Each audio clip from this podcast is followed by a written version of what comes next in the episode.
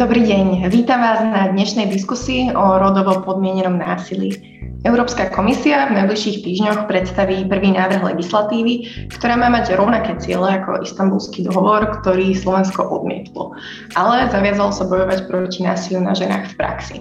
Diskutujúcich sa teda budem pýtať, či sa to novej slovenskej vláde darí, čo by mala obsahovať nová európska legislatíva a či sa dokáže vyhnúť kontroverzii, ktorá zaťažila jej predchodcov. Debata bude trvať hodinu a pol a otázky môžete pokladať v rámci funkcionality Zoomu Q&A. Môžete sa to opýtať všeobecne alebo môžete zamieriť otázku na jednu z mojich hostiek. Rada by som ich teda privítala. V prvom rade teda expertku pre výskum a monitoring v oblasti násilia páchaného na ženách z Koordinačno-metodického centra pre prevenciu násilia, ktoré funguje v rámci Ministerstva práce. Vítam teda pani Zuzanu Očenášovu. Dobrý deň. Dobrý deň a e, vítam aj expertku v oblasti e, rodovej rovnosti z odboru ľudských práv na ministerstve spravodlivosti, kde bude pokrývať aj nový návrh Európskej komisie, pani Olgu Pietruchovú. Dobrý deň. Príjemný dobrý deň. A bohužiaľ uh, musela sa ospravedlniť pani Katarína Farkašová, riaditeľka Aliancie žien Slovenska uh, zo zdravotných dôvodov, takže jej prajeme uh, skoré uzdravenie. Uh, moje meno je Barbara Zmušková, som editorkou Euraktiv Slovensko a toto podujatie organizuje občianske združenie Europolisy v spolupráci s portálom Euraktiv Slovensko a práškou kanceláriou Heinrich Boll Stiftung. A vítam teda u nás aj Kateřinu Boťovú z Heinrich Boll Stiftung. Kateřina, zdravím vás a predávam vám aj slovo. Dobré odpoledne. Já vás také vítám jménem nadace Heinricha Béla.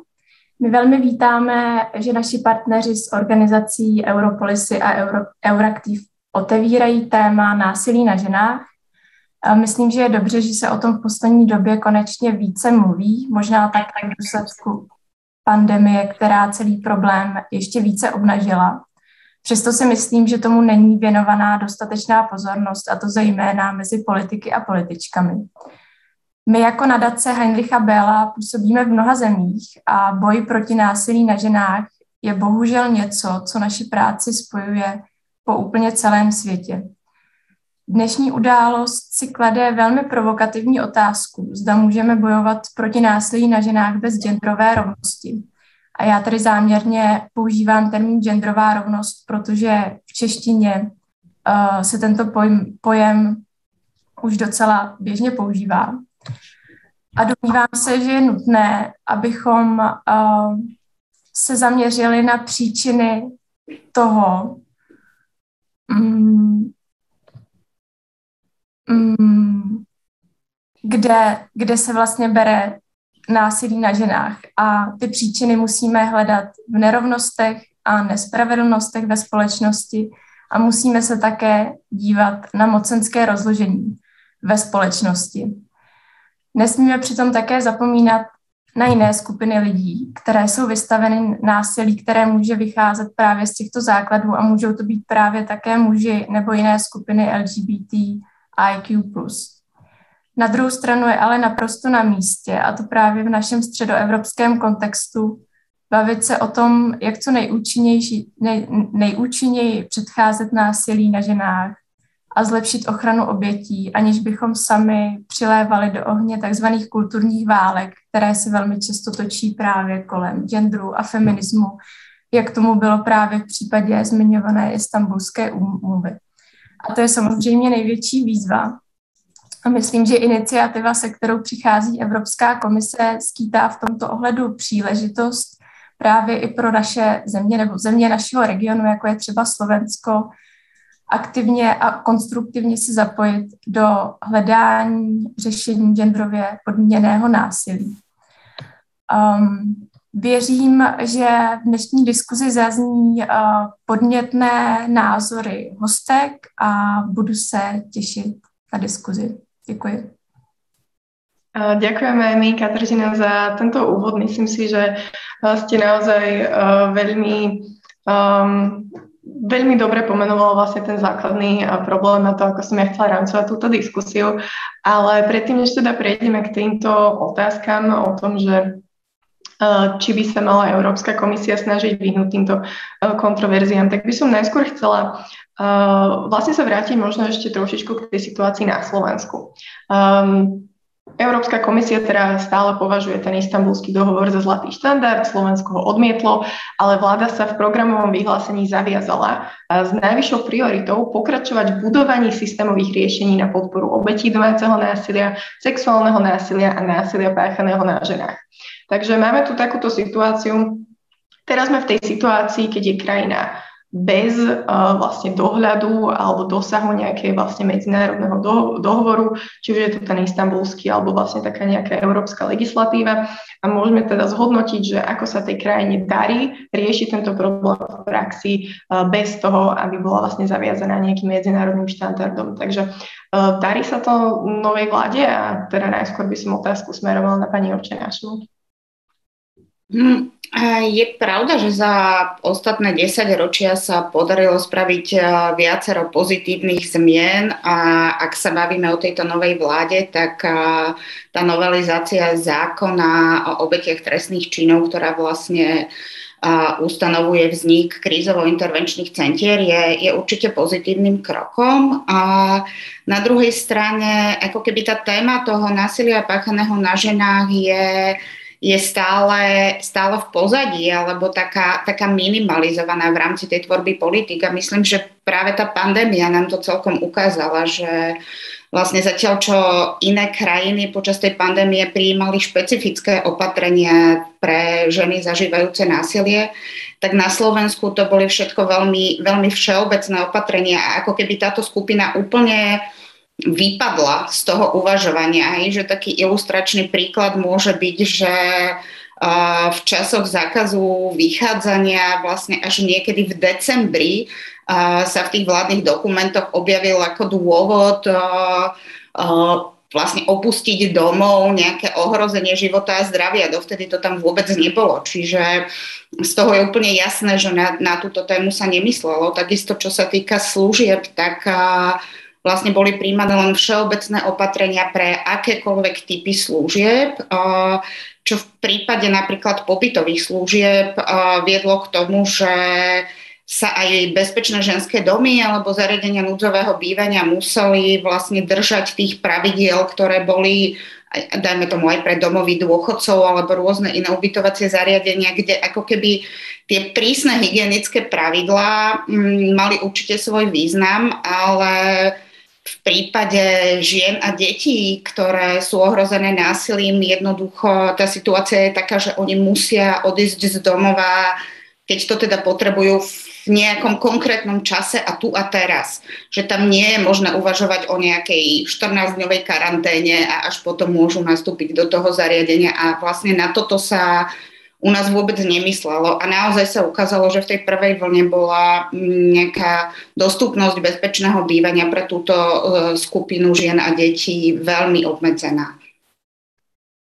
Um, takže pani Očenášova, tak tomu rozumiem, že bez do, dosahu nejakého tento medzinárodného dohovoru, tak to naozaj, že nie je prioritou a ani počas tej pandémie sa to neprejavovalo do tých naozaj v praxi nejakých tých aj alebo systémových riešení, ktoré teda vláda avizovala. Tak by som sa teraz spýtala pani Pietruchovej, či to vníma rovnako. Hmm.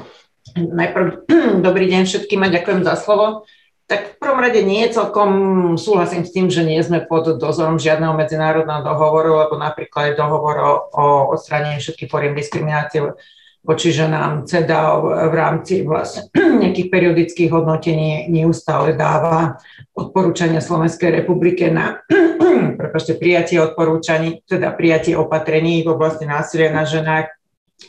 A v neposlednom rade je tu aj smernica Európskej únie o minimálnych štandardoch podpory obeti trestných činov, kde teda je jasne zadefinované aj rodovo podmienené násilie. Táto smernica je pre nás záväzná a na základe tejto smernice vlastne sa robia aj, aj mnoho opatrení, ktoré sa robí, takže ono, nie je to celkom tak, že nie sme pod dozorom. Na druhej strane aj v tých uh, vlastne nejakých zmluvách, kde sme pod dozorom, napríklad ten Lanzarotský dohovor, ktorý jasne hovorí o vzdelaní v sexuálnej výchove napríklad, keďže sa zameriava na prevenciu sexuálneho zneužívania detí, tak nejaké rapidné zlepšenia nevidíme. Čiže nie je to ani o tom medzinárodnom dohľade, ale skôr o tej politickej veci, teda politickej vôli veci riešiť. ja teda v tejto oblasti z pozície štátnej správy sa pohybujem vlastne 10, 10 rokov a prepašte, mám, mám tú tému viac alebo menej na starosti a uh, vnímam teda, že sme urobili radu opatrení a vnímam aj to, že samozrejme máme nejaké rezervy. A čo sa týka tej kritiky počas pandémie, áno, plne tomu rozumiem, ale ja niekedy mám taký pocit, že je lepšie a jednoduchšie robiť veci, pokiaľ nie sú v nejakom stredobode pozornosti uh, politických elít, by som povedala, alebo médií, pretože tam sa zákonite potom zdvíha aj tá kontroverzia, aj tých skupín, ktoré nejakých vlastných dôvodov vlastne spochybňujú tú tému e, násilia na ženách ako takú. Takže e, chápem, že nejaká tá, tá kritika počas e, pandémie je vecná, ale na druhej strane sa o tom aj vďaka mimovládnym organizáciám dosť hovorilo a mm, ako asi keď to so stupom času zhodnotíme, tak uvidíme, že aj, aj vďaka tomu, že e, to bolo artikulované nielen na Slovensku, ale na úrovni OSN, kedy bolo vlastne sa hovorilo o, o druhej alebo tieňovej pandémii násilia na ženách alebo aj zo strany Európskej únie, tak bola pri, e, napríklad prijatá aj práve novela zákona o obetiach so zriadením tzv. intervenčných centier. Tak neviem, či teraz mám o tom povedať, alebo sa budeme o tom baviť neskôr. Môžete určite, bola by to moja ďalšia otázka. Takže tieto intervenčné centra, ako sa vlastne v tomto momente darí tomuto projektu? Takže vlastne s účinnosťou od 1. E, novembra majú policajti, podobne napríklad ako je to v Rakúsku, alebo policia, policajti a policajtky majú povinnosť pri vykázaní násilnej osoby zo spoločnej domácnosti zaslať e, tzv. intervenčnému centru záznam o vykázaní s telefónnym číslom vlastne obete a tieto intervenčné centrá budú mať za úlohu vlastne v priebehu troch dní kontaktovať obeď a ponúknuť jej služby, hlavne teda tie akútne práve, právne služby, krízovú intervenciu, psychologickú intervenciu a, a ďalšiu pomoc, ktorá tá obeď potrebuje. Zmyslom vlastne tejto novely zákona o, o obetiach je fakt, že napriek tomu, že sa u nás e, zvyšuje ten počet vykázaní, čo teda znamená, že v prípade akútneho ohrozenia alebo hrozby opakovania násilia, keď policia príde do, do domácnosti a vidí, že uh, teda ten násilník sa správa ohrozujúco, tak má právo rovno na mieste ho vykázať na dva týždne, na 14 dní, a čo zároveň obsahuje teda zákaz priblíženia k obeti na 10 metrov, sa nemýlim. E, doterajšia prax bola taká, že hoci k týmto dokázania, vykázaniam dochádzalo, máme ročne zhruba tisíc prípadov vykázaní, tak nejako to tú situáciu obete z dlhodobého hľadiska nezlepšovalo, pretože aj keď si obete do určitej miere,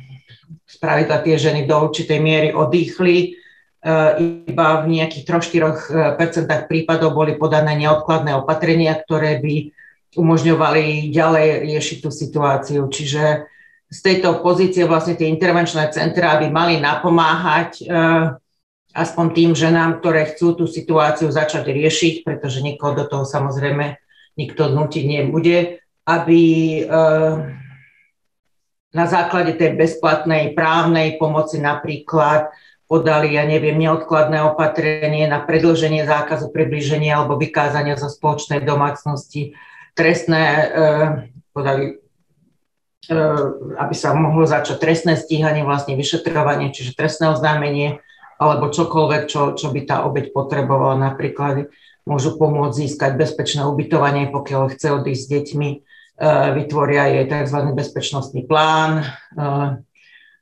vyhodnotia to riziko ohrozenia, čiže celý taký ako balík služieb, ktorý je pre obete bezplatný. V súčasnom vlastne v súčasnej dobe momentálne e, e, ešte povie, že tá podmienka pre vznik, respektíve zápis označenia intervenčné centrum je, že to musí byť subjekt, ktorý je akreditovaný podľa zákona o obetiach a cieľovou skupinou akreditácie musia byť obete domáceho násilia. Takéto subjekty môžu požiadať e, Ministerstvo spravodlivosti o zápis označenia intervenčné centrum, čo sa momentálne deje a od e, v podstate budúceho týždňa začiatkom novembra predpokladáme, že sa nám podarí pokryť Vyzerá to, že s výnimkou jedného kraja, kde to, kde to trošku dlhšie potrvá, ale pokryť vlastne celé Slovensko, že tento systém nabehne a od 1. E, januára budú mať aj vlastne plnohodnotné financovanie z Ministerstva spravodlivosti. Čo je taký dosť uh, akoby prelomový krok, pretože to je prvé systémové dlhodobé financovanie vychádzajúce z legislatívy, ktoré umožní ako trvalú udržateľnosť týchto intervenčných centier. Takže asi toľko. Ja by som sa teda spýtala pani Očenášova, možno na komentár, vy ste spomínali tieto intervenčné centra, viem, že vaše centrum ich vlastne aj navrhovalo, robilo nejaké analýzy k tomu, takže um, spýtam sa jednak, že či tak ako je to na papieri, že či to bolo vlastne dobre sa to dostalo do toho zákona a že či možno vidíte v tom, uh, teraz v tej praxi možno nejaké zádrhaly, na čo si treba dať pozor. No, ako keby ten nápad tých intervenčných centier je, je veľmi dobrý už len z toho pohľadu, že sa ako keby tá informácia o nejakých možnostiach, ako tú situáciu riešiť, dostane k oveľa väčšiemu spektru tých žien, ktoré to potrebujú, keďže doteraz to ako keby bolo na tej žene, že ona musela vyhľadať tú pomoc. Pričom nevždy musela vedieť, že kde a aké sú jej možnosti. Čiže v tomto tie intervenčné centra určite pomôžu, že teda tie informácie budú dostupnejšie a, a, aj tá pomoc, minimálne tá prvá krízová, bude dostupnejšia. Na druhej strane častokrát tá krízová pomoc v tej praxi nie je to jediné, čo tie ženy potrebujú. Je to ako keby to, čo potrebujú v danom momente ale bohužiaľ tie následky násilia sú, sú veľmi dlhodobé a, a takisto aj nejaké právne veci, ktoré s nimi môžu súvisieť, či už v trestnom alebo, alebo v civilných konaniach, jednoducho trvajú aj roky. A tá, čiže jedna vec je tá akútna krízová pomoc, ktorá povedzme je istým spôsobom riešená prostredníctvom tých intervenčných centier. A druhá vec je ako keby tá dlhá, dlhodobá pomoc, ktorú tie ženy a aj deti, netreba zabúdať na to, že sú to aj deti, uh, vlastne potrebujú. A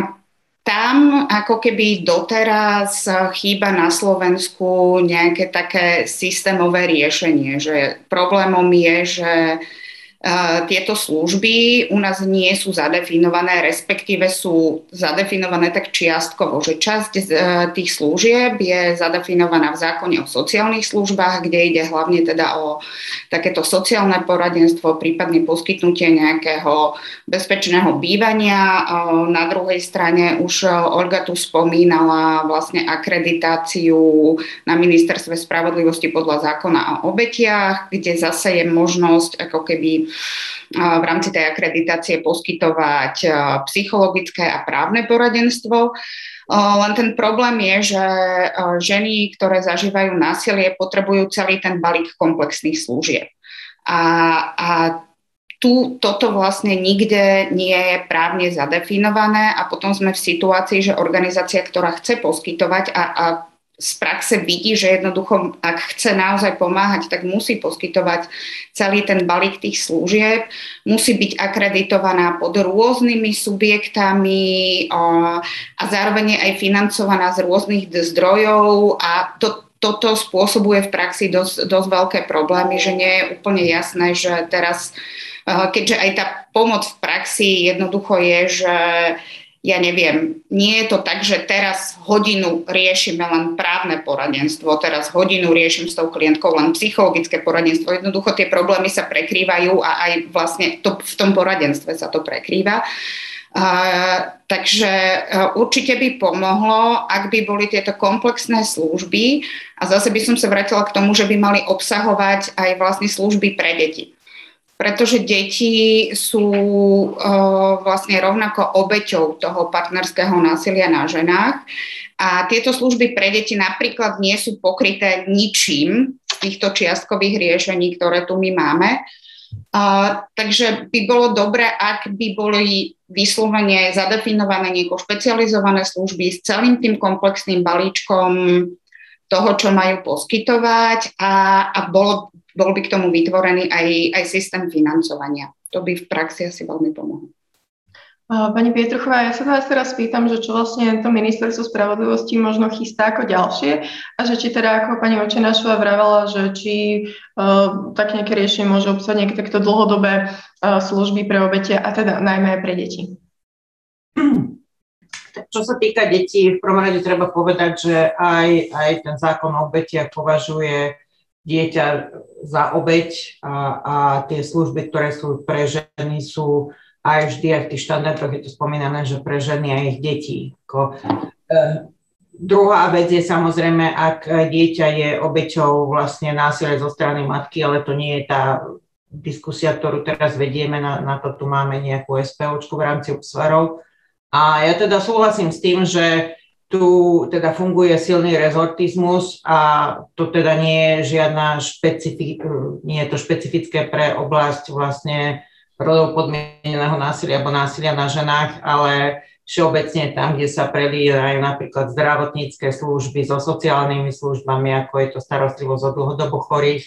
tak tam dochádza akoby k takému prelínaniu a to je aj, aj v tejto oblasti. S tým, že my máme za to, že to financovanie intervenčných centier, ktoré je na úrovni zhruba 200 tisíc na jedno centrum v kraji, by malo pokryť e,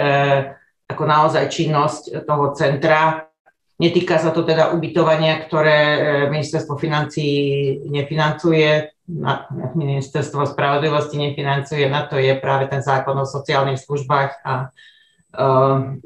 mám teda obavy, že, že tento rezortizmus tak v tejto oblasti ako v mnohých iných oblastiach tak ľahko prekonaný nebude. Na druhej strane sa tomu hovorí aj viac zdrojové financovanie a podľa diskusie s organizáciami, oni si to už vedia akoby roz, rozporcovať, rozkúskovať, že e, čo financujú vlastne z, e, ktorý, z ktorých zdrojov, lebo napríklad právna pomoc, psychologická pomoc e, v rámci sociálnej služieb sa nedá priamo financovať, respektíve treba tam byť veľmi kreatívny a tvorivý, aby, aby to v rámci toho zafinancovať vedeli. Eh, ja čo vnímam, ešte doplním Zuzku Očenášovú, čo, čo chýba ešte viacej ako, ako tá akútna pomoc alebo tá krízová intervencia alebo tie sociálne služby je napríklad nejaké sociálne bývanie, aby sa mohli tie ženy osamostatniť, nejaká pomoc, čo sa týka zamestnaní. Tam napríklad uh, tiež taká iniciatíva vzniká medzi, medzi firmami na Slovensku, že začínajú vnímať tú tému e, vlastne násilia na ženách, domáceho násilia, príklady ako Avon, IKEA a tak ďalej, že sa konkrétne tomu začínajú venovať a chcú pomáhať aj, aj vlastným zamestnankyniam v tejto téme. Takže uh, ono sa to tak pomaly akoby nabaluje a ja mám teda obavy, že aj tie krajiny, ktoré sú ďaleko pred nami, tak uh, všade nejaké, nejaké tie problémy stále ešte sú. No a Ehm, ak, ak sa teda pozrieme na, na, na to, že kde vidíme najväčšie rezervy, tak uh, u nás teraz momentálne vyskakuje to, čo spomínala tak okrajovo aj Zuzka, to je vlastne tie civilné konania, to rodinné právo, kde v tej trestnoprávnej oblasti už nejakým spôsobom to pokryté máme. Funguje to niekde lepšie, niekde možno menej lepšie, ale, ale je to pokryté aj v trestnom poriadku, policajti sú vzdelávaní a, a aj s pomocou týchto intervenčných centier vlastne e, tá oblasť e, trestného práva pokryté je, ale vyskakuje nám to vlastne to rodinné právo, kde nám uh, veľmi chýba vlastne ten istambulský dohovor, pretože tento vec, uh, vlastne tento problematiku riešil naozaj komplexne, holisticky a je tam jasne teda povedané aj to, že napríklad v rodinoprávnych sporoch, najmä v tej poručníckej agente pri rozvodoch, pri zverovaní detí je potrebné brať e, do ohľadu aj, aj teda to násilie, partnerské násilie v domácnosti. čo u nás je stále akoby problémom. A to napriek tomu, že aj na základe Stambulského dohovoru máme v záujme dieťaťa zadefinované, že jeho najlepší záujem, respektíve jeho záujem je ohrozený tým, ak niekto alebo druhý rodič ohrozuje osobu blízku dieťaťu, čiže ohrozuje toho akoby jedného z rodičov. Ale toto je tá oblasť, kde momentálne vidíme najväčšie rezervy a na čom práve, keď sa pýtate, na čom pracujeme, tak teraz ideme pracovať na tom, aby sme vytvorili v podstate nejakú metodiku alebo odporúčanie pre, pre práve súdy, pre, pre ja neviem, vyšších súdnych úradníkov a úradničky, ako zaobchádzať e, s prípadmi e, v rámci rozvodovej agendy, kde bolo domáce násilie, respektíve kde bolo partnerské násilie. Ďakujeme teda pani Pietruchová za takýto insight do toho, čo teraz robí ministerstvo spravodlivosti. Tak ešte pani Očenášova by som sa vás pýtala, že um, teraz, sme, teraz sme počuli, že okrem teda tých financovania služieb, uh, takže najväčší nejaký ten palčivý problém je v, podľa, Pietru, podľa pani Pietruchovej v tom rodinnom práve, v nejakom tom tej poročníckej agende. Teda pani Očenášova, či s tým súhlasíte, že tuto, je, tuto sú najväčšie medzery na Slovensku, okrem teda toho financovania služieb? Určite, tu sa ako keby naozaj ukazuje, že, že v tej rodinnej agende a možno je to tiež nejaký dôsledok toho, ako je u nás vlastne to, to násilie na ženách rámcované a vlastne aj v tej diskusii, keď sa tu diskutovalo o istambulskom dohovore, tak často zaznievalo, že ale veď my sme akože v poriadku, u nás sú všetky tie činy, ktoré majú byť, sú, sú už trestné, tak vlastne čo máme riešiť. A, a že vlastne aj v tej, v tej praxi sa ukazuje, že sa to tak nejako vo všeobecnosti chápe, že to násilie na ženách sa týka len toho trestného práva a ničoho iného. Uh, pričom už sme tu hovorili, že je tu uh, veľa, veľa oblastí tej praktickej pomoci a toho vlastne, ako tým, že nám treba pomôcť, uh, to, čo hovorila Olga, čo sa týka nejakého sociálneho bývania, s tým ja úplne súhlasím. Uh, sú tam ako rôzne praktické problémy, ktoré tie ženy majú už len od toho, že ak sú ubytované v nejakom uh, bezpečnom ženskom dome alebo zariadení núdzového bývania, ktorý je mimo ich bydliska, čo sa teda často stáva, keďže jednak je tých zariadení málo, tak napríklad majú problém umiestniť deti do škôlky, pretože tie pravidlá tých samozpráv sú také, že sú primárne umiestňované deti, ktoré sú z tej, z tej, z tej ich samozprávy, tí ich občania. Čiže tých ako keby praktických problémov, ktorým tie ženy čelia, je, je strašne veľa. To je jedna rovina. A druhá rovina, áno, čo sa týka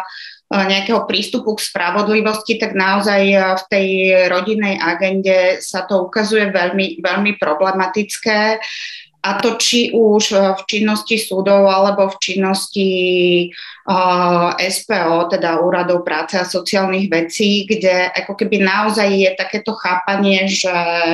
to partnerské násilie je niečo, čo sa stalo v minulosti a my keď teraz už riešime, že ten, ten pár už spolu nežije,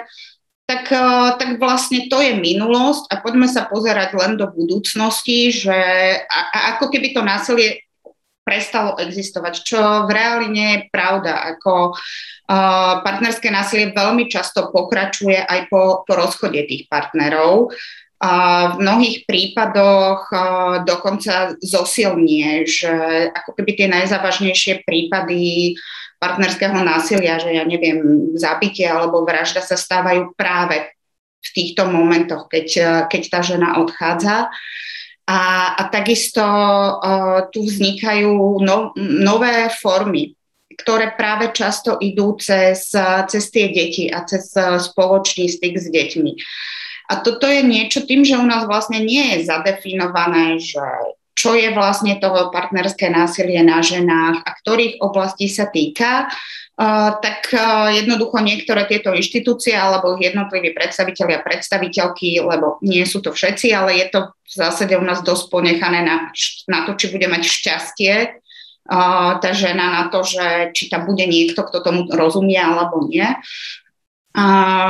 majú pocit, že tento problém jednoducho sa ich práce netýka a preto mu nevenujú vlastne žiadnu pozornosť.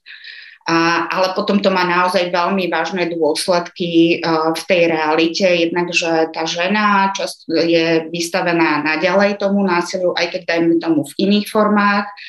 A, a asi najhoršie následky to má pre tie deti, ktoré vlastne nejak napriek svojmu, napriek tomu, že môžu mať veľmi oprávnený strach z toho otca, sú, sú nútené s ním, s ním tráviť čas. Ja by som teda prešla možno už k tej európskej legislatíve. Teda možno iba zopakujem, že teda Európska komisia slúbila do konca roka predstaviť vlastne prvý návrh jej vlastnej legislatívy, ktorá by mala nejakým spôsobom harmonizovať prístupy členských štátov k boju proti rodovo podmienenému násiliu. Tie podrobnosti ešte nie sú známe, ale um, Napríklad Europarlament uh, prijal také uznesenie, v ktorom vlastne hovoril, ako si on predstavuje nejakú takúto harmonizáciu a ako keď si napríklad spomenuli tú poručníckú agendu, tak to bol jeden z bodov, uh, ktorú vlastne žiadali. Nech vlastne uh, aj pri takýchto prípadoch uh, členské štáty myslia na potreby uh, vlastne obetí násilia.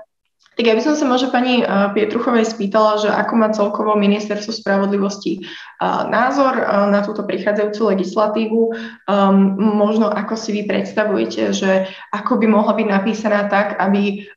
vám, vašej agende, vašej snahe napríklad aj um, vlastne zlepšiť tú poručníckú rodinnú agendu, že ako by vám čo najlepšie pomohla. Hm prvom rade teda uvidíme, akým spôsobom, teda ako, ako sa to bude vyvíjať, či, pretože ten prvý krok je vlastne, vlastne to, čo, k čomu aj 16. septembra prijal Európsky parlament e, uznesenie, respektíve rezolúciu, aby to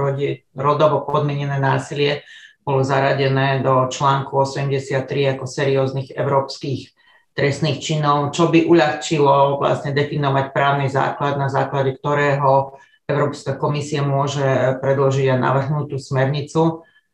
uvidíme v rámci vlastne toho hlasovania v rade,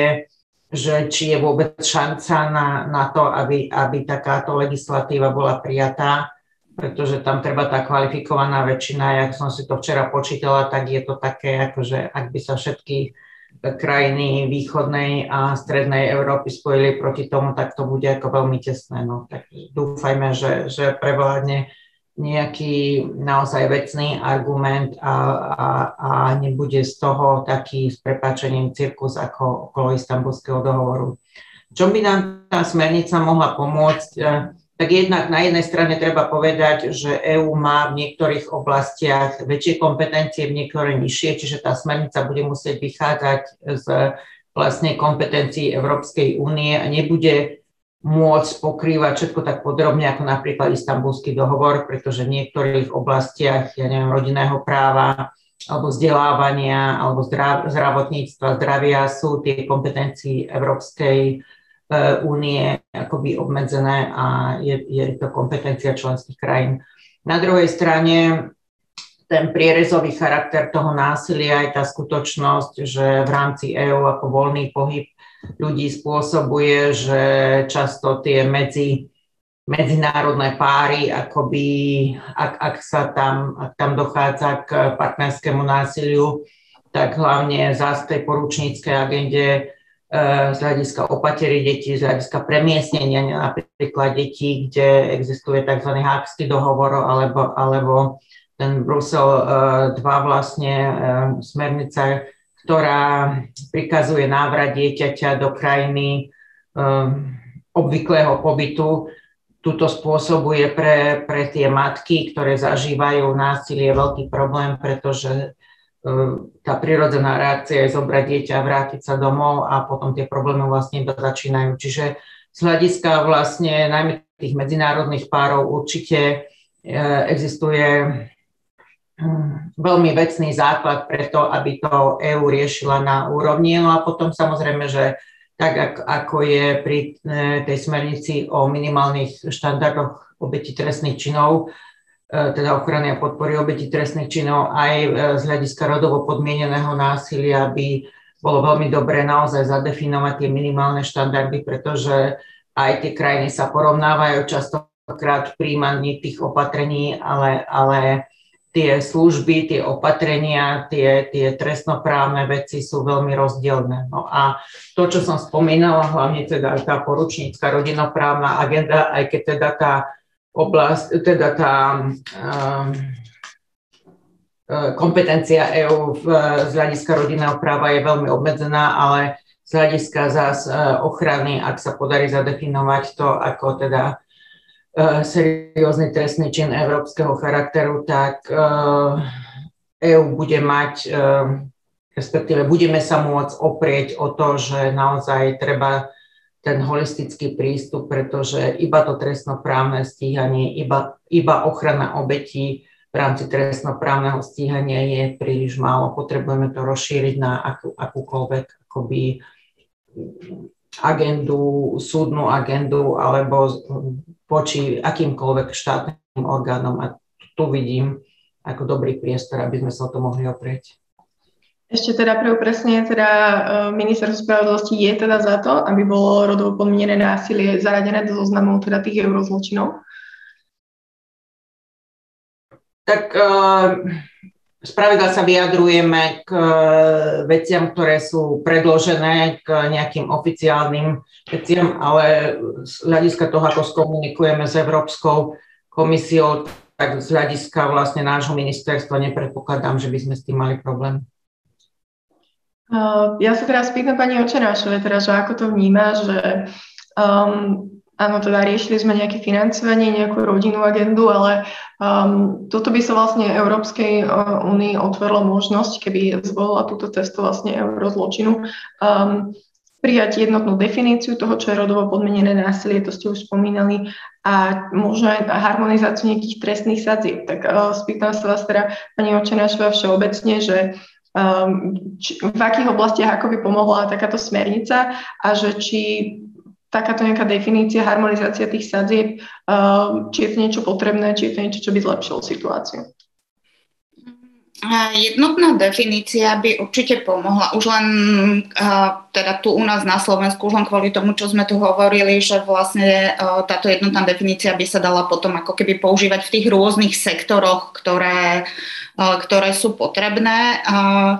Takisto by tá definícia bola dobrá, keďže ja veľa pracujem s dátami na to, aby tie dáta um, ako keby boli, boli porovnateľné, lebo momentálne sme v situácii, že vlastne na tej európskej úrovni sa tie dáta vzhľadom k rôznym definíciám trestným len veľmi ťažko porovnávajú. A pokiaľ ide o nejaké a, presné trestné sadzby, a, tu ako keby um, a, Ťažko povedať, kým, kým nie, je, nie je nejaký konkrétny návrh, ale ja by som chcela povedať, že na Slovensku ani nie je ten problém, že by boli nejaké nízke trestné sadzby za tieto trestné činy. Tie sadzby v zákone sú, sú pomerne vysoké, skôr je zase problém to, ako to funguje v praxi. Že my keď sme analyzovali vlastne roz, súdne rozhodnutia týkajúce sa týrania blízkej a zverenej osoby práve teda keď ten páchateľ bol partner eh, tej obete, Uh, tak vlastne v 70% týchto prípadov dostali tí páchatelia podmienečné tresty a naozaj tie súdy majú tendenciu ukladať tu ten najnižší možný trest uh, niekedy aj pod hranicu toho trestu. A a hoci naša legislatíva umožňuje nejaké ochranné opatrenia, ktoré by chránili tú obeď, eh, je tam možné aj, aby súd uložil zákaz priblíženia alebo zákaz kontaktovania, tak tieto boli pri tých podmienečných trestoch uložené len v 17%, čiže vo veľmi minimálnom. A, takže ja si nemyslím úplne, že problém je ako keby to, ako je tá legislatíva napísaná, problém je skôr potom to uplatňovanie v praxi. Uh, ale pri, aj pri tej legislatíve sú nejaké veci uh, v tom našom trestnom zákone, o ktorých sa dá uvažovať. Uh, napríklad sexuálne obťažovanie nie je na Slovensku považované za trestné, takže áno, určite by tu mohla byť diskusia o tom, do akej miery, ako zadefinovať to, to sexuálne obťažovanie, či by malo byť trestné, akým spôsobom. A takisto je tu európsky trend vlastne definovať trestné činy znásilnenia sexuálneho násilia absenciou súhlasu, nie donútením, ako je to u nás. Čiže áno, sú tu aj nejaké veci legislatívneho charakteru, ktoré by ako keby uh, mohli pomôcť.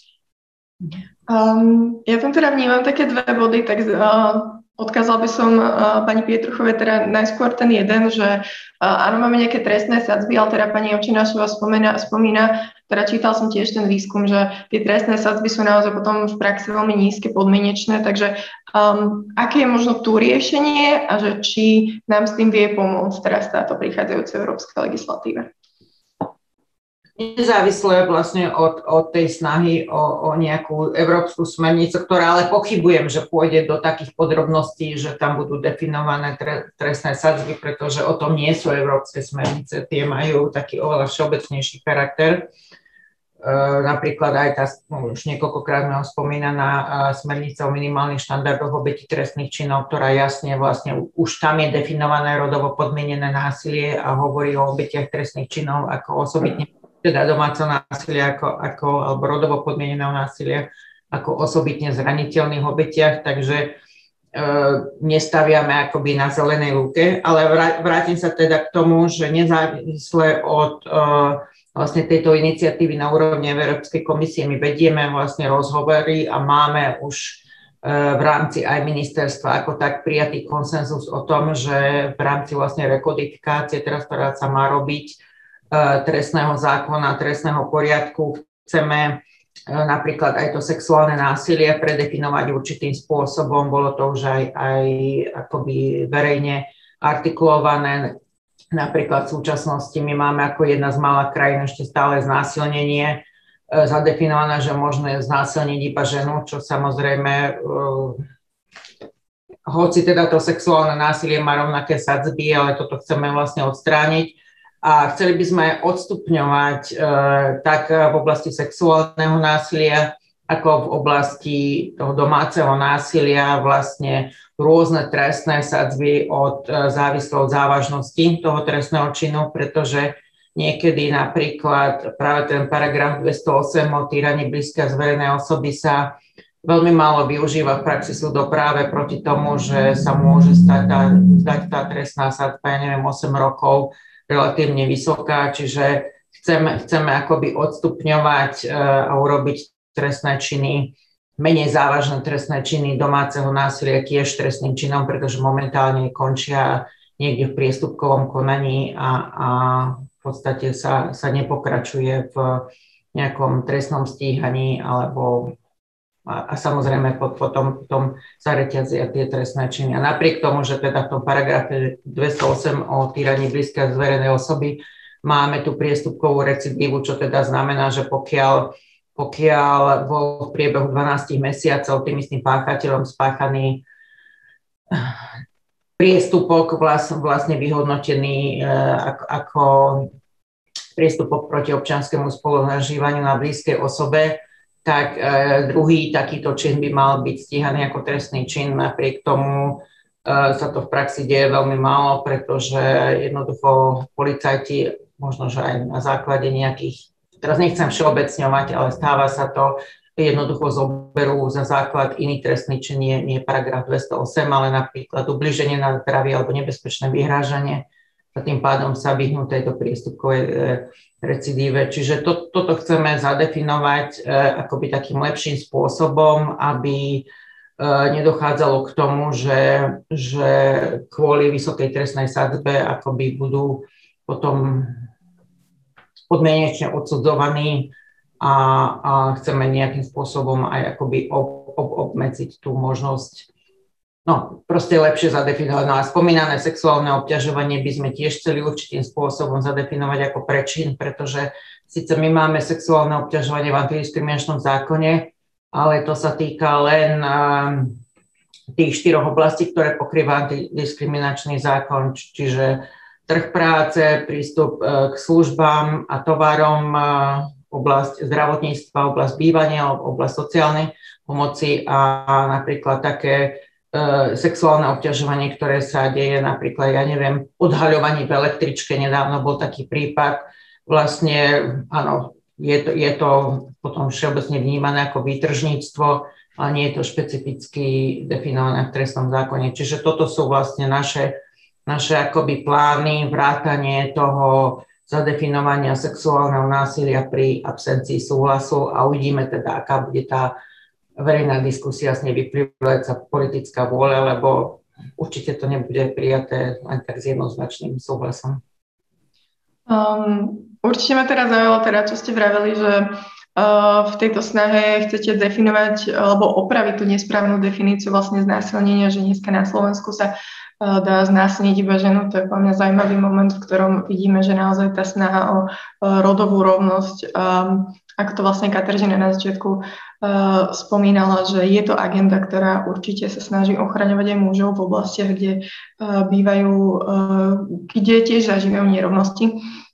A ja by som sa teda vrátila k pani Očenášovej. Pani Pietruchová tu teda odprezentovala nejakú víziu riešenia toho problému vlastne tých nižších sadzieb, ale mne to znie možno trošičku tak um, na prvé počutie, takže to je vlastne úplný opak toho, čo sa snažíme dosiahnuť, že uh, sú nízke tresty, tak ideme vlastne zadefinovať uh, nejaké uh, tresty s nižšími sadzbami. Takže možno pani Očenášová, že ako to vnímate, uh, že či to vnímate ako, ako riešenie. Mm.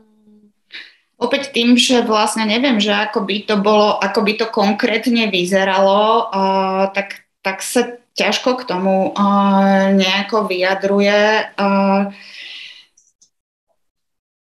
my vlastne, je pravda, že veľa, veľa tých prípadov, ktoré sú ohlásené na polícii, s veľkou pravdepodobnosťou končí bez toho, že by bola podaná obžaloba.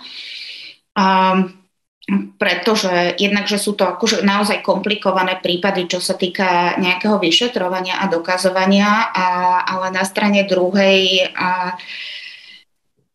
možno lepšie zadefinovanie viacerých tých trestných činov by mohlo viesť k tomu, že treba aj to dokazovanie v rámci nejakého toho konkrétneho trestného činu bude jednoduchšie. Ale neviem, kým, kým teda neviem úplne presne, ako by to vyzeralo, tak ťažko povedať, ale mohlo by to k tomuto viesť. Ehm, a čo sa týka ako keby tej, tej trestnej sadzby a, a toho, či uh, je, je odstrašujúca. Ja by som povedala, že na základe toho nášho výskumu, ako tie súčasné trestné sadzby nie sú odstrašujúce, minimálne nie pre tie súdy, pretože oni ich aj tak teda prispôsobujú uh, tomu, tomu najnižšiemu, čo sa dá. Uh, tak možno, aké iné riešenie by podľa vás mohlo existovať? Tu sa naozaj skôr bavíme o tom, aké, sú, aké sú tie štandardizované postupy v tých jednotlivých inštitúciách a, a akým spôsobom je to násilie chápané v rámci tých inštitúcií. A opäť sa tak asi koliečkom dostávame k tomu definovaniu. Lebo vravím, že problém eh, častokrát eh, nie je ani to, že, že by tu nebola dobrá vôľa zo strany zákonodarcov a, a ministerstva spravodlivosti, ale často ako keby je ten problém v tej, v tej aplikačnej praxi. Či už je to v rámci polície, prokuratúry, v rámci súdov, eh, kde áno, veľa vecí sa zmenilo k lepšiemu aj vďaka zákonu o obetiach, čo sa týka tvorby nejakých tých štandardov štandardizovaných postupov, a, ale stále je to ako keby nedostatočné a stále je možno tento problém považovaný a, za, za natoľko jednak, že čiastočne okrajový, netreba sa tomu nejako špecificky venovať a, a na druhej strane je tu tá predstava aj všeobecne vo verejnosti a aj v rámci predstaviteľov a predstaviteľiek aj týchto inštitúcií, že že tie ženy si to vlastne vymýšľajú. Čo je taká tá prvá reakcia, ktorú môžete vidieť, aj keď sa medializuje nejaký prípad, či už sexuálneho násilia alebo iných foriem násilia, tak, tak tá reakcia je, že, a prečo ho obvinuje, čo je za tým, čo tým získa. A táto predstava je bohužiaľ aj v tých inštitúciách relatívne zakorenená. Čiže ako keby naozaj je nutné robiť na jednej strane na nejakých tých eh, štandardizovaných postupoch, dá sa uvažovať o, o špecializácii v rámci či už v rámci vyšetrovateľiek, že by mohli byť špecializované vyšetrovateľky, ktoré by sa venovali takýmto prípadom. Španielsko je príklad krajiny, kde je vlastne špecializovaný súd, ktorý sa venuje téme rodovo podmieneného násilia a domáceho násilia. Čiže jedna cesta je možno uvažovať formou špecializácie a, a druhá cesta je bohužiaľ potom taká tá akože veľmi dlhodobá, kde treba robiť s presvedčením tých ľudí, so vzdelávaním a, a odstraňovaním tých rôznych stereotypov, ktoré sú spojené s touto témou. Um, Ďakujem, teda pani Očenášová. Ja tiež to tak uh, vnímam, že narážame trochu možno už na taký tú, tú stenu toho, že kam až tá vlastne legislatíva môže zájsť, že môžeme teda aj nejakú európsku legislatívu, aj slovenskú legislatívu, ktorá bude určovať nejaké takéto trestné sadzby, nejaké definície, ale že potom je to na tom samotnom policajtovi, samotnom prokurátorovi, samotnom sudcovi, akým spôsobom on sa vlastne k tomuto problému uh, postaví a že aké on má možno nejaké názory, možno nejaké hodnoty, ktoré mu vlastne vlastne vstúpia potom do rozhodovania. Zaujalo ma jednoznačne ten, to spomínanie špecializácie špecializovaného súdu, špecializovaných vyšetrovateľiek ženského rodu, ktoré by vlastne riešili tieto prípady. Tak sa teda spýtam teda pani Pietruchovej, že ako vlastne vy vnímate um, túto situáciu, že či súhlasíte s tým, že niektoré um, takéto procesy nastavenia spoločnosti um, robia problém a nedajú sa možno úplne narieš- vyriešiť um, na papieri, ale že či možno takáto špecializácia je niečo, čo, na čo sa ministerstvo spravodlivosti pozerá. Ak by som mohla, ja by som sa ešte vrátila do vysvetliť tú otázku o tých ani nie, že znížených sadzbách, lebo cieľom nie je znížiť sadzby, cieľom je skôr diferencovať. A, a tá motivácia je vlastne o tom, že keď sa pozrieme na štatistiky domáceho násilia, respektíve ktoré sú vo veľkej časti partnerského násilia na ženách, e, z policajných štatistík, tak vieme identifikovať 1500 prípadov ročne. Zuzka vie, že na súdy sa ich dostane tak 200. Čiže problém je v tom, že, že akoby e, aj tá legislatíva, ktorá je, sa častokrát presne z toho, čo už bolo povedané, že ja neviem, mnohí policajti môžu súcitiť, alebo sa im zdajú tie trestné sázby zbytočne vysoké a potom hľadajú akoby iné paragrafy, v rámci ktorých by, by mohli byť obvinení. Našim cieľom je, aby ten paragraf, e, ktorý bude aj definovať e, v trestnom zákone. Ale hovorím, toto je na úrovni návrhov, to ešte, ešte nie sme ani, ani v rámci toho, aby to bolo, ja neviem, predložené do MPK, ale aby ten trestný čin domáceho násilia pokrýval naozaj e, od tých e, menej závažných, od tých prečinov až po tie ťažšie trestné činy, aby všetko to bolo pokryté vlastne tým jedným paragrafom, aby sa nehľadali tie cestičky, ako, akým iným, iným spôsobom obviniť toho páchateľa. No a uh, ja som zabudla, čo bola tá, čo bola tá otázka. Ktorý... Uh, vlastne bola to otázka na možno tie špecializované vyšetrovateľky alebo špecializované súdy. Áno, áno, pardon. Uh, tak treba povedať, že v spolupráci s prezidiom policajného zbora, zboru niekoľkoročnej spolupráci uh, už dochádza hlavne na úrovni vlastne vyšetrovateľov a vyšetrovateľiek k takej akoby špecializácii, ktorá možno ani nie je nejako inštitucionálne podchytená, ale minimálne na tých väčších, na tých okresných uh, vlastne riaditeľstva, respektíve uh, policajného zboru keď e, dostanú tie prípady domáceho násilia, partnerského násilia, sexuálneho násilia, tak už e, majú akoby e, vyšpecifikovaných ľudí, vyšetrovateľov a vyšetrovateľky, ktoré sa tomu viac venujú a oni aj v spolupráci s koordinačným metodickým centrom vlastne prechádzajú aj nejakým vzdelávaním, citlivovaním. Takže ono sa to pomaly hýbe, ale samozrejme tieto inštitucionálne zmeny lebo ten zákon sa dá napísať a prijať pomerne ľahko, ale, ale dostať to do tých inštitúcií, ktoré 10 ročia fungovali nejakým spôsobom a pomaly to meniť znútra, to je tá zmena, ktorá je najťažšia, ale ktorá je zase potom najtrvácnejšia. Čiže na úrovni vlastne toho vyšetrovania sa to pomaly mení, kde, kde vnímame, že je taký akoby najväčší problém, to sú tí policajti prvého kontaktu, ktorých je strašne veľa, ktorí sa akoby veľmi často menia, takže tam nejaké systémové vzdelávanie alebo také opatrenie napríklad ako je v Rakúsku, že, že pokiaľ je hláška alebo volanie na policiu, že tam ide o, o teda partnerské násilie, že zásadne chodí dvojica muža žena, tak toto sa u nás nedarí aj z toho hľadiska vlastne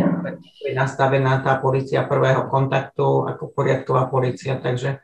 tam, tam nejaké tie rezervy sú, ale podstatné je, aby to vyšetrovanie potom nejakým spôsobom fungovalo ďalej. A tam zase spomeniem tie intervenčné centra, ktoré by tomu mali aj na pomoc, pretože aj napríklad to sprevádzanie obete, tie právne rady, e, že nám e, určite budú vnímať inak aj tí policajti, budú sa viacej cítiť akoby pod dozorom, takže, takže dúfame, že aj tu dojde k akoby zlepšeniu tých procesov. No a vlastne to je takéto deravé potrubie, že ko, koľko tých prípadov sa potom dostane na súd a koľko je naozaj odsúdených, takže aj keď to môže vyznieť e, kontraproduktívne, ale máme za to, že odstupňovanie závažnosti týchto trestných činov potom pomôže, že aby sa naozaj nie, nie akoby deklasifikovali iba na, na priestupky, ale aby, aby boli trestnoprávne postihnutelné. Um, ďakujem. Uh, ja teda možno prejdem trošku k otázkam, ktoré máme vlastne od divákov. Jednoznačne uh, sme za, ní, za ne vďačné, ich ďalej. Teda jedna z nich bola práva na toto zmierňovanie. Uh, bol to taký názor, že to môže nahrávať súčasnému stavu, ale to si myslím, že ste naozaj teraz uh, vlastne zodpovedali. Vlastne viacej ste vysvetlili takú nejakú logiku za tým. A máme tu ešte otázku možno k predchádzajúcej sekcii o tom, keď ste rozprávali o rezortizme, tak skúste, je tu aj túto otázka konkrétne na tento zákon o intervenčných službách. Ministerstvo práce ministerstvo spravodlivosti určite minimálne minulý rok mali isté také reorganizácie, nejaké problémy možno s uh, názvami nejakých sekcií, tak je to otázka na to, že ako sa vlastne spolupracuje a že akým spôsobom sa možno snažíte teda, teda vyhnúť tomu rezortizmu, tak možno najskôr na pani Olčenášovu. My vlastne ako koordinačné metodické centrum pôsobíme mimo akýchkoľvek ministerstiev, aj keď teda s rôznymi ministerstvami sa snažíme úzko spolupracovať a ponúkať im nejakú tú expertízu, nejaké analýzy, ktoré sa vlastne týkajú tých, tých častí, za ktoré sú oni zodpovedné. A Takže ono je, to, ono je to veľmi rôzne. Záleží to jednak aj od, od konkrétnej inštitúcie. Ako už Olga spomínala, my napríklad máme dlhodobo dobrú spoluprácu práve s policajným prezídiom, kde ako keby sú, sú ľudia, ktorí sú ochotní a, sa tejto téme venovať a, a niečo v nej robiť, len je to naozaj beh na dlhé trate. A, a takisto je uh, ako keby aj otázka vlastne toho, že, že čo je tá téma. A, a ono to vždy asi záleží aktuálne od tej témy, že či môžu vzniknúť nejaké trecie plochy alebo, alebo nie. Takže by som povedala, že tie skúsenosti z našej strany sú aj také, aj také. Pani Pietruchová, vy ste to vlastne trošičku už aj načrtla, keď ste vraveli, že niekedy vnímate, že je ľahšie pre vás robiť svoju prácu, keď úplne taký um, pozornosť možno niektorých iných politikov nemáte, ale spýtam sa vás jednoznačne, ako sa vám spolupracuje napríklad s ministerstvom práce rozmýšľam ako, ako e, tam tá konkrétna otázka bola zrejme na ten zákon o krízovej intervencii, o ktorom teda viem z počutia, že o ministerstvo práce pripravuje, ale pokiaľ viem, má to byť e, zamerané, ja neviem, na bezdomovectvo alebo na tých, ako to nazývajú, núcných. E, viacej o tom zatiaľ nevieme, aspoň nie na našom odbore ľudských práv ale ako vlastne vítame akúkoľvek e, iniciatívu, ktorá by nejakým spôsobom mohla, mohla pomôcť, hlavne možno aj, ja neviem, dofinancovanie toho systému, alebo hlavne z e, hľadiska ministerstva práce by sme teda očakávali e, to zabezpečenie tých sociálnych služieb a ich financovanie, to, ktoré by mali potom dlhodobejšie vlastne podporovať tú obeď, pretože zákon o obetiach a tie intervenčné centrá sú naozaj na tú krízovú intervenciu. Bežne sa tam počíta s tromi mesiacmi bezplatnej pomoci. Samozrejme, môže to byť dlhšie, hlavne, hlavne v tých intervenčných centrách, ktoré budú teda financované zo štátu. Ale um, no, ako sa nám spolupracuje. E, ne, nemáme informácie vlastne k príprave, príprave toho zákona a predpokladám, ja neviem, či sa k nám dostane v rámci MPK alebo, alebo sa ministerstvo práce ozve, to by bola práca vlastne, teda otázka na to ministerstvo. Uh, ja čo tam osobne vnímam je akoby tým, tým, že je tá zodpovednosť rozdelená medzi tie dve ministerstva, akoby nejaká kompetitívnosť tam, tam určite je, ale ak to bude v prospech veci, že sa ministerstvo práce bude rovnakým spôsobom snažiť podporovať tieto služby, ako sa to snažíme momentálne na spravodlivosti, tak to len privítame. Uh, jasne, ďakujem teraz za zodpovedanie otázky. Um, ja by som prešla možno teda k tej poslednej sekcii, v ktorej sa vlastne budeme uh, venovať aj tomu, čo ja som vlastne dala do názvu celého vlastne uh, tohto podujatia a to je vlastne ten rodový rozmer uh, vlastne rodovo podmieneného násilia, takto ako je to definované. My sme už um, tuto pri tých posledných otázkach jednoznačne začali prichádzať uh, vlastne k tomu problému, ktorý v tej veci je, že vlastne boli tu spomenuté nejaké tie stereotypy, ale úplne aj v praxi také tie názory presne, že či si to tá žena zaslúžila, že či to vlastne nie je až také um, dôležité, že či to nie, nie je vlastne príliš prísne za také niečo, čo je vlastne normálne na Slovensku. Máme tu rôzne uh, porekadla o tom vlastne, že ktoré jednoznačne uh, zľahčujú, nie navádzajú na násilie na ženách. Um, ale samozrejme, um, nemôžeme vlastne odignorovať ten kontext, v ktorom to vlastne táto legislatíva prichádza. Komisia vlastne pripravuje iba kvôli tomu, že členské štáty vlastne ako Slovensko ten istambulský dohovor odmietli prijať a Únia teda uh, teraz aj chýba nejaký spoločný postup proti rodovo podmienenému násiliu. A teraz je tu otázka, že akým spôsobom sa komisia postaví k tomuto problému, že Tiež sme tu už spomínali, že uh, bude potrebovať uh, aspoň tú kvalifikovanú väčšinu vlastne členských štátov. Uh, záleží, ako veľmi ambiciozna bude, ak sa bude snažiť vlastne eurozločin, tak tam pravdepodobne bude potrebovať vlastne, vlastne súhlas aj všetkých. Um, takže ja tu vidím vlastne tie dve možnosti. Môže sa snažiť urobiť tú snažiť sa to urobiť čo najviac príchodnejšie, to znamená, že vyhýbať sa tým kontroverzným témam. Um, samozrejme nemôže sa vyhnúť samotnému slovu rod, ktoré bolo kontroverzné a členské štáty odmietajú ho, pretože už aj tá iniciatíva vlastne ten um, gender alebo rod má v tom názve. Takže to si nemyslím, že sa bude snažiť vyhnúť tomu, ale napríklad ten Európsky parlament v tom jeho uznesení zachádzal aj ďalej jednoznačne a zachádzal um, do úplnej, akože nezachádzal nikam šialne, zachádzal do reality, pomenovával tie veci ako sú, pomenovával to, že uh, vlastne LGBT komunita, uh, transrodové ženy čelia násiliu um, a majú ešte oveľa nižší prístup uh, k nejakým službám uh, a keď sa vlastne stretávajú s nejakými tými štátnymi zložkami, tak bývajú ešte viacej viktimizované. A čo sa týka nejakej tej konzultácii, ktorá tak otvára také témy ako napríklad sexuálnych pracovníčok, ktoré sa stretávajú vlastne s násilím. A takže je tu vlastne druhá možnosť, ktorá sa komisia môže snažiť urobiť a to je naozaj byť ambiciozná a riešiť tieto reálne problémy tak, ako sú. A ale tam samozrejme čeli tie kontroverzii, takže to bol taký nejaký môj úvodný vstup a teda nechala by som teda, dala by som otázku pani Očenášovej, že Um, čo by ste možno poradili Európskej komisii? Byť ambiciozná alebo snažiť sa, uh, snažiť sa, nech to prejde čo najlepšie? Mm, ono, hm, pri všetkých tých kontroverziách, ktoré sú z nejakého dôvodu spojené s uh,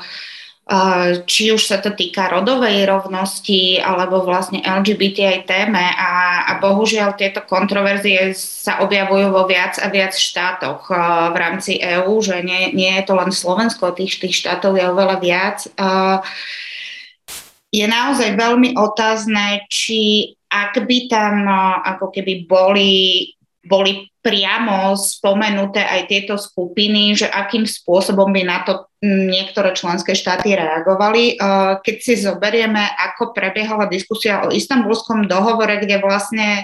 tie LGBT skupiny boli uvedené len veľmi implicitne ako jedna zo skupín, ktoré tiež majú byť chránené a a v podstate celá tá pozornosť a celá tá kontroverzia sa ako keby upierala hlavne na, na, to, na tento bod a, a na to, že rod je definovaný ako nejaký sociálny konštrukt, a, tak viem si predstaviť, že že napriek tomu, že ja osobne by som súhlasila s tým, že samozrejme aj trans aj vlastne LGBT ľudia majú byť zaradení a sú reálnymi obeťami násilia a majú mať tú potrebnú ochranu a majú byť súčasťou tej legislatívy. Je ako keby nezmysel kohokoľvek z akejkoľvek legislatívy vyčlenovať. Tak si myslím, že v realite to naozaj narazí na, na podobný odpor jednak jednotlivých členských krajín a jednak aj tie antirodové hnutia sú už dnes organizované aj na tej európskej úrovni, čiže si myslím, že aj tam vlastne zo strany tých uh, európskych nejakých umbrella organizácií antirodových bude, bude veľmi silný protitlak. Uh, tak možno pani Pietruchová teda, um, ako to teda alebo možno ako to je ministerstvo spravodlivosti, alebo ako to vy vnímate, že je v tomto momente naozaj najlepší krok o, takúto úplne najminimalistickejšiu verziu sa snažiť o, prijať. Ja si teda neviem predstaviť, že by Európska, uni- teda Európska komisia prišla s návrhom, ktorý by nebol ambiciózny a ktorý by nepokrýval všetky vlastne tieto skupiny aj napríklad transrodových ľudí, lebo aj dneska už keď sa pozrieme na tú mnou niekoľkokrát spomínanú smernicu, o, ktorou sa stanovujú minimálne normy v ochrane obeti trestných činov, tak aj tam je už vlastne definícia rodovo podmieneného násilia, násilie, ktoré je namierené voči určitej osobe z dôvodu jej pohľavia, rodovej identity alebo rodového vyjadrenia a ktoré neprimerane postihuje osoby určitého pohľavia, predpokladám, že v angličtine bol gender, ale to je náš preklad, sa chápe ako rodovo motivované násilie, respektíve my skôr používame rodovo podmienené. Čiže e, neviem si predstaviť, že by Európska komisia prišla s, e, už, už vopred s nejakým minimalistickým návrhom. Skôr je otázka, že v rámci vlastne rokovania tej pracovnej skupiny pre, pre spravodlivosť a e, kde sa bude potom ten návrh e, prerokovávať, kde členské štáty budú k nemu zaujímať e, stanoviska. Viem si predstaviť, že tam e, by v rámci hľadania nejakého kompromisu by sa mohli urobiť návrhy. Na druhej strane, ako poznám pozície hlavne tých západných krajín, či už sú to škandinávské krajiny, či už je to, ja neviem, Holandsko, Dánsko, veľmi ťažko si viem predstaviť, že by táto vlastne terminológia bola, bola vypustená z návrhu. Na druhej strane treba povedať, že medzičasom aj na Slovensku sme sa posunuli niekde a ja teda to tak mierne spropagujem e, krátky slovník slovenského jazyka, ktorý už definuje pod pojmom rod okrem iného aj komplex sociálne utvorených, historicky podmienených rozdielov medzi mužmi a ženami. Čiže už aj tá kodifikovaná podoba slovenského jazyka pozná E, pojem rod a definuje ho, takže e, tie argumenty proti nemu sú, budú, neviem teda na čom postavené, lebo valná väčšina bola na tom, že, že, že sa to u nás teda doteraz takto nepoužíva, alebo že to nie je jednoznačne definované. Ehm, uvidíme, aký, e, akým smerom to pôjde, ale ako hovorím, ja teda očakávam, že ten návrh Európskej komisie bude ambiciózny a bude pokrývať vlastne všetko to, čo Európsky parlament v tom uznesení zo 16. septembra, na, na čo vlastne vyzval tú komisiu a uvidíme ten e, vlastne výsledok rokovaní. Na druhej strane e, druhá vec je potom vec transpozície, pretože my sme sa ako veľkým oblúkom pri transpozícii spomínanej smernice o obetiach vyhli týmto pojmom, napriek tomu teda, že v preambule sú a dokonca aj, aj v tele je spomínané smernice rodovo podmienené násilie pri e, osobitne zraniteľných e, teda obetiach, napriek tomu sa to u nás e, vlastne nikdy nedostalo a, a ako teda počujete aj z tej diskusie, tak sme sa zase vrátili k tomu pojmu domáce násilie, hoci to samozrejme nepokrýva alebo pokrýva len čas e, toho rodovo podmieneného násilia. Ak, ako uvidíme, aká bude tá diskusia, aké budú záujmy, ale z hľadiska Slovenska teda, aj keď sa pozerám na, na napríklad postoj k dohovoru Medzinárodnej organizácie práce o odstránenie násilia a sexuálneho obťažovania na pracovisku, kde ho teda vo veľkej miere ignorujeme, hlavne teda kvôli tej terminológii, tak mám teda obavy, že niektoré rezorty a, a sú to dôležité rezorty, ako, ako sa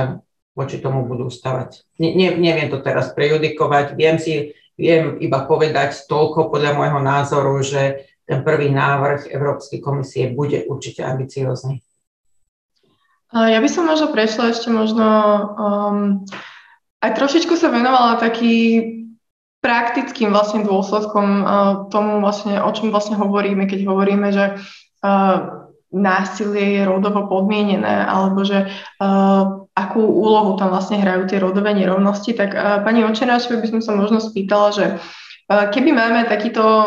um, zákon, legislatívu, ktorá sa sústredí napríklad iba na tie trestné sadzby a vlastne na vnímanie násilia ako zločin a nejakým spôsobom nepomenováva a nesnaží sa riešiť nejaké tie rodové nerovnosti v spoločnosti, lebo napríklad ten to uznesenie Európarlamentu uh, vlastne navrhovalo to riešiť v časti tej prevencii a napríklad cez nejaké vzdelávanie, uh, vzdelávanie či už detí alebo osvetu dospelých o tom, že um, aké sú vlastne nerovnosti v tej spoločnosti, prečo sú negatívne, tak sa vás pýtam, že um, ako efektívny by naozaj mohol byť ten boj proti násiliu na ženách bez toho, aby riešil tieto nerovnosti. Tu sa ako keby presne vraciame k tomu, čo sme tu už diskutovali, že jednoducho legislatíva je jedna vec, alebo dajme tomu aj nejaké medzinárodné zmluvy sú jedna vec, kde a áno, a aj nejaké praktické kroky sa dajú robiť bez toho, že by sa brala nejako do úvahy tá, tá rodová podmenenosť toho násilia. A, avšak tá zmena v tom, v tom myslení ľudí a v tom fungovaní inštitúcií bez toho vzdelávania, z toho rodového aspektu je ako keby mm, veľmi náročná a ťažko povedať, či vôbec uh, dosiahnutelná. A ono už je to spomínané, akým, ten spôsob, akým sa u nás vlastne považuje že domáce násilie, ktoré tak mne príde, že nie a tým je vlastne celý ten problém zaramcovaný, nie je úplne šťastné, lebo jednak potom nám z tejto problematiky a na Slovensku viac menej z akejkoľvek problematiky úplne vypadá to sexualizované násilie, kde vlastne my na Slovensku reálne nemáme ani jednu špecializovanú službu pre, pre ženy so skúsenosťou so sexualizovaným násilím, lebo jednoducho to nie je, môže byť, ale nemusí domáce násilie.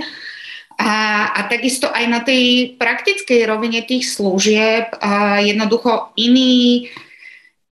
in, iný typ alebo inú formu poskytovania služieb si, si vyžadujú uh, ženy, ktoré majú skúsenosť s partnerským násilím.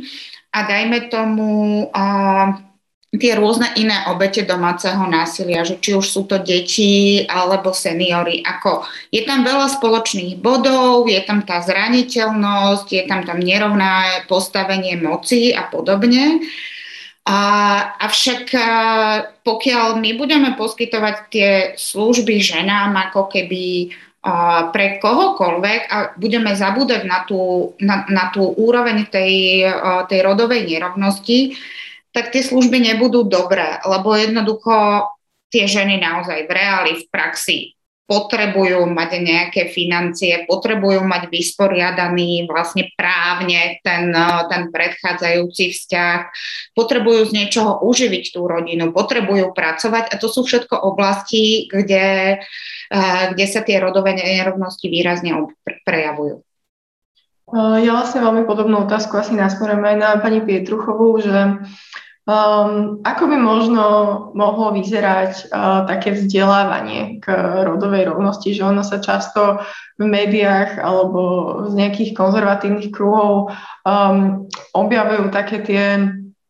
katastrofizujúce, naozaj až také uh, strašiace predstavy toho, že čo to vlastne je tá rodová rovnosť a že čo to vlastne ideme učiť naše deti, tak možno keby ste vedeli, už sme to trošičku spomínali, uh, samozrejme uh, s nejakými s tými stereotypmi a vlastne s takými naozaj negatívnymi retorikou o tom vlastne, že čo si ženy zaslúžia a podobne, ale že ako by ste si vy predstavovali také vzdelávanie možno k rodovej rovnosti v spoločnosti?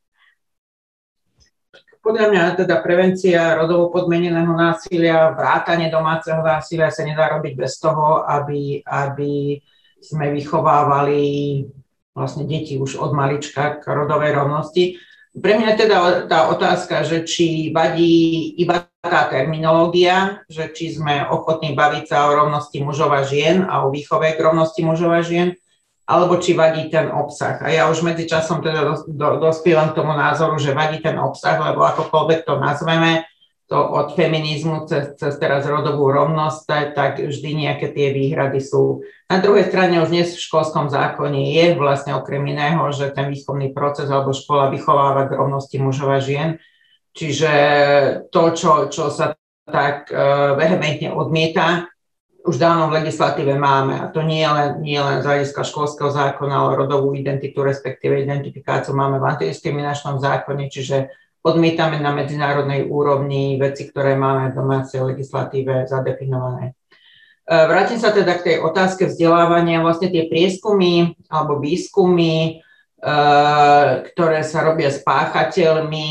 a hlavne to teda prichádza z USA, lebo u nás až až také podrobné tie, tie výskumy zatiaľ nemáme, ukazujú, že, že naozaj ten, ten pôvod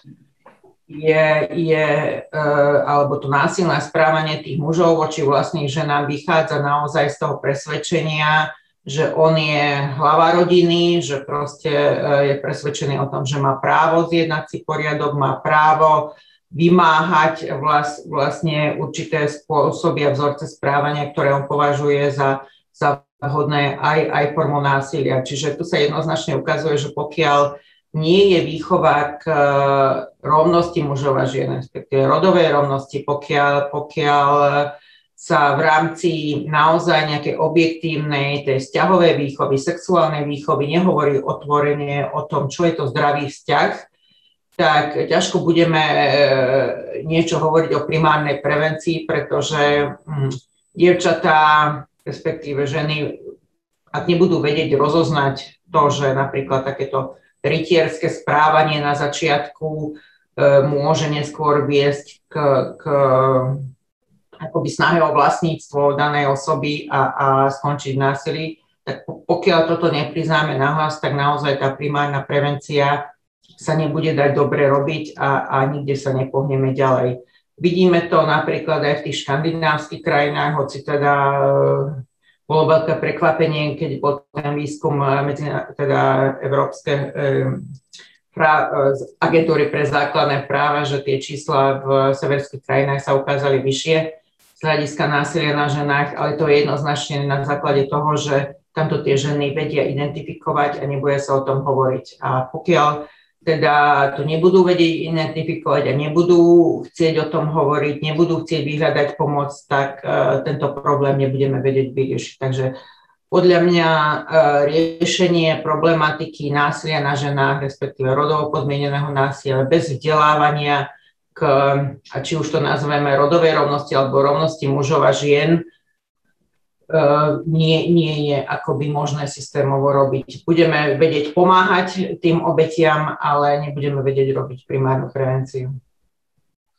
Um, áno, to je určite podľa mňa veľmi zaujímavý moment, keď tak ste to povenovali, že uh, my sa vlastne môžeme baviť o tej retorike, môžeme sa baviť o tom, že do akej miery sa snažiť uvísť pred slovu rod. Vlastne Kateřina to spomínala, vlastne, že niektoré krajiny to vlastne um, nazývajú gender, ale potom je tam naozaj Uh, a tiež mám taký pocit, že ono naozaj ide asi o ten obsah a to je možno zaujímavý spôsob, uh, ako to vlastne uh, konfrontovať vlastne kritikov, že či neriešiť možno až tak tie slovička, ale riešiť naozaj, že či podporujú vlastne rovnosť mužov a žien tým spôsobom, ako to vlastne deklarujú v nejakých um, názvach inštitúcií alebo v nejakých aj slovenskej legislatíve. Ale um, keď si to už takto naozaj, keď sa postavíme tomu problému čelom a pozrieme sa na to, že možno niektorí že možno niek- niektorí Slováci, niektorí politici uh, nechcú vlastne uh, podporovať rovnosť mužov a žien. Tak moja otázka veľmi náročná je, že um, a tiež tu vlastne skloňujeme to slovo kontraproduktívnosť, že či um, snaha o presadenie vlastne uh, takéhoto vzdelávania, uh, najmä s tým, že akým spôsobom je vnímaná Európska únia, Brusel, keď sa hovorí o diktáte, o nejakých uh, ideologických hodnotách, že či uh, keď nám to príde takýmto spôsobom, možno z hora, uh, niečo, čo tí ľudia možno nechcú, alebo tí politici to budú nejakým spôsobom zneužívať. Či, sa, či to nevytvorí možno takú voľnú odporu, ktorá vlastne tú situáciu ešte zhoršila. A tiež sa možno ešte vrátim k tomu, ako vlastne pani Pietruchová hovorila, že niekedy tie veci sa možno riešia lepšie, keď im až tak sa tá pozornosť nevenuje. Veľmi náročná otázka, samozrejme nemám odpoveď, ale zaujíma ma teda pani Učenášová váš názor, že um, či to skôr pomôže, alebo skôr situáciu zhorší. Mm. Bohužiaľ, my sme sa na Slovensku ako keby dostali do situácie, že, že diskusia o nejakých témach, ktoré nejakým spôsobom ten koncept rodu v sebe obsahujú, je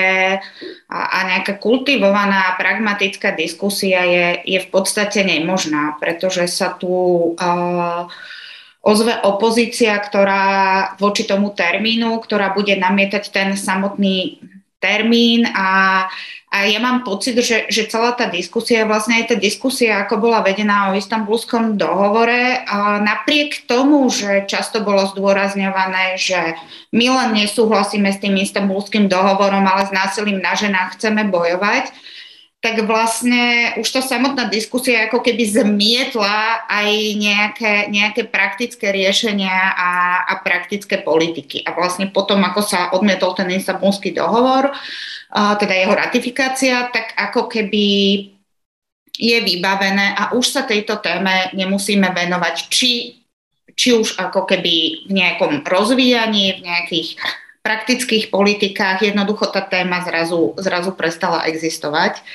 Takže je veľmi náročné, ako, a zároveň máte veľkú pravdu v tom, že na, na tento diskurs je veľmi nabalený aj taký ten diskurs nejakej uh, um, nejakého pretláčania nejakých medzinárodných noriem a odporu voči tomu. Uh, takže áno, ja súhlasím s tým, že je, že je veľmi diskutabilné, akým spôsobom vôbec viesť túto diskusiu. A na druhej strane asi kvôli nejakej našej situácii tu, ktorá môže byť napríklad aj dočasná, a zase netreba sa na to pozerať aj, aj v tých iných krajinách, že netreba sa na to pozerať, že jednoducho ten, tak, tak ako to vyzerá v danom momente v tej spoločnosti, tak to možno bude vyzerať aj o 5 rokov. Uh, tak uh, nemá veľký význam zase tú diskusiu ako keby brzdiť úplne aj, aj na tej európskej úrovni a, a vyhýbať sa jej. Uh, nemá ani význam vyhýbať sa jej tu u nás, len uh, ja mám trošku problém v tom, že akým spôsobom a, a s kým by mala byť vedená a že by primárne zrejme mala byť vedená na tej odbornej úrovni uh, s ľuďmi, ktorí, ktorí tej tematike rozumejú. Uh, Neviem, či som zodpovedala. Myslím, že áno, jednoznačne ma zaujalo, ako ste povedali, že teda možno kvôli súčasnej situácii v nejakých členských štátoch nemá zmysel brzdiť diskusiu, tak možno iba túto vetu by som teda posunula pani Pietruchovej, že či s tým tiež súhlasíte. Urč, určite e, na, na Európskej únii alebo, alebo na úrovni vôbec medzinárodných inštitúcií e, nedochádza k e, nejakému brzdeniu diskusie alebo tieto koncepty vlastne vychádzajúce z rodovej nerovnosti, z definície vlastne tých sociálnych rozdielov sú naďalej v tých odborných kruhoch uznávané a pracuje sa s nimi ja veľmi súhlasím s tým, že, že tá diskusia by mala byť vedená odborne a čo považujem za najväčší problém u nás je naozaj, že sa toho zhostili proste ľudia, ktorí tej téme nerozumejú, ktorí e, zneužívajú tú tému a, a, a vlastne e, diskuto, to ani neboli diskusie, pretože ja neviem, nejaké tie kázne v kostoloch na tému istambulského dohovoru, ktoré vychádzali z dojmov a emócií a nie, nie z podstaty toho dohovoru, sa nedajú považovať za diskusiu. Žiaľ, ja neviem, tá, tá atmosféra v tej spoločnosti a aj to si dovolím povedať, že to nie je atmosféra v celej spoločnosti. Jednoducho je tu určitá veľmi hlasná skupina, ktorej sa darí e, zásadným spôsobom ovplyvňovať potom tie politické rozhodnutia a časť politikov si teda osvojila tie nesprávne výklady, pretože to je jednoducho téma, na ktorú tiež potrebujete nejakú odbornosť. Neviem si predstaviť, že by sa o štátnom rozpočte takýmto spôsobom diskutovalo, ja neviem, v kostoloch alebo na verejných zhromaždeniach, pretože e, v rámci, ja neviem, ekonomiky každý uznáva, že, že, že o tom majú diskutovať ekonómovia, že tam má byť e, ten ekonomický základ a má byť tá odbornosť. Kým na tému toho rodovo podmieneného násilia, rodovej rovnosti, rovnosti mužov a žien má každý pocit, že má k tomu čo povedať, hoci teda v živote neprečítal žiadnu, ja neviem, sociologickú štúdiu alebo knihu a nerozumie vlastne tej teórii e, konštruovizmu alebo dekonštruktivizmu, z ktorých vychádzajú vlastne, vlastne tieto terminológie. Čiže tu vidím ten zásadný problém a, a ja neviem, ako, ja neviem kde, kde ešte máme ustupovať, lebo, lebo veď ustupujem, ako hovorím, feminizmus bol problém, potom bola rovnosť medzi mužmi a ženami. Tam zase bol problém v tom, že vlastne E, chceme vytvárať z mužov a žien nejaké identické bytosti, tak sme prešli k rodovej rovnosti, ktorá jasne hovorí o tom sociálnom rozmere, za to sa používa ten pojem rod, že vyjadruje ten sociálny rozmer, e, tú mužskosť a ženskosť. Tu zase je s tým nejaký zásadný problém, čiže jednoducho sú tu určité skupiny, ktoré majú stále ten patriarchálny, ten, ten veľmi tradicionalistický E, tisícročmi, tisícročiami vlastne formovaný pohľad na postavenie mužov a žien na spoločnosti a mám obavy, že akokoľvek to nazveme, tak vždy narazíme na ten, na ten odpor. Čiže podľa môjho názoru nemá veľký význam sa tej diskusii nejakým spôsobom vyhýbať a, a len sa teda snažiť e,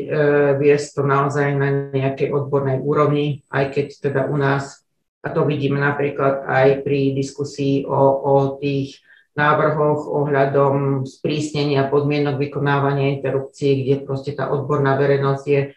akokoľvek e, teda úplne vynechaná z tej diskusie, tak um,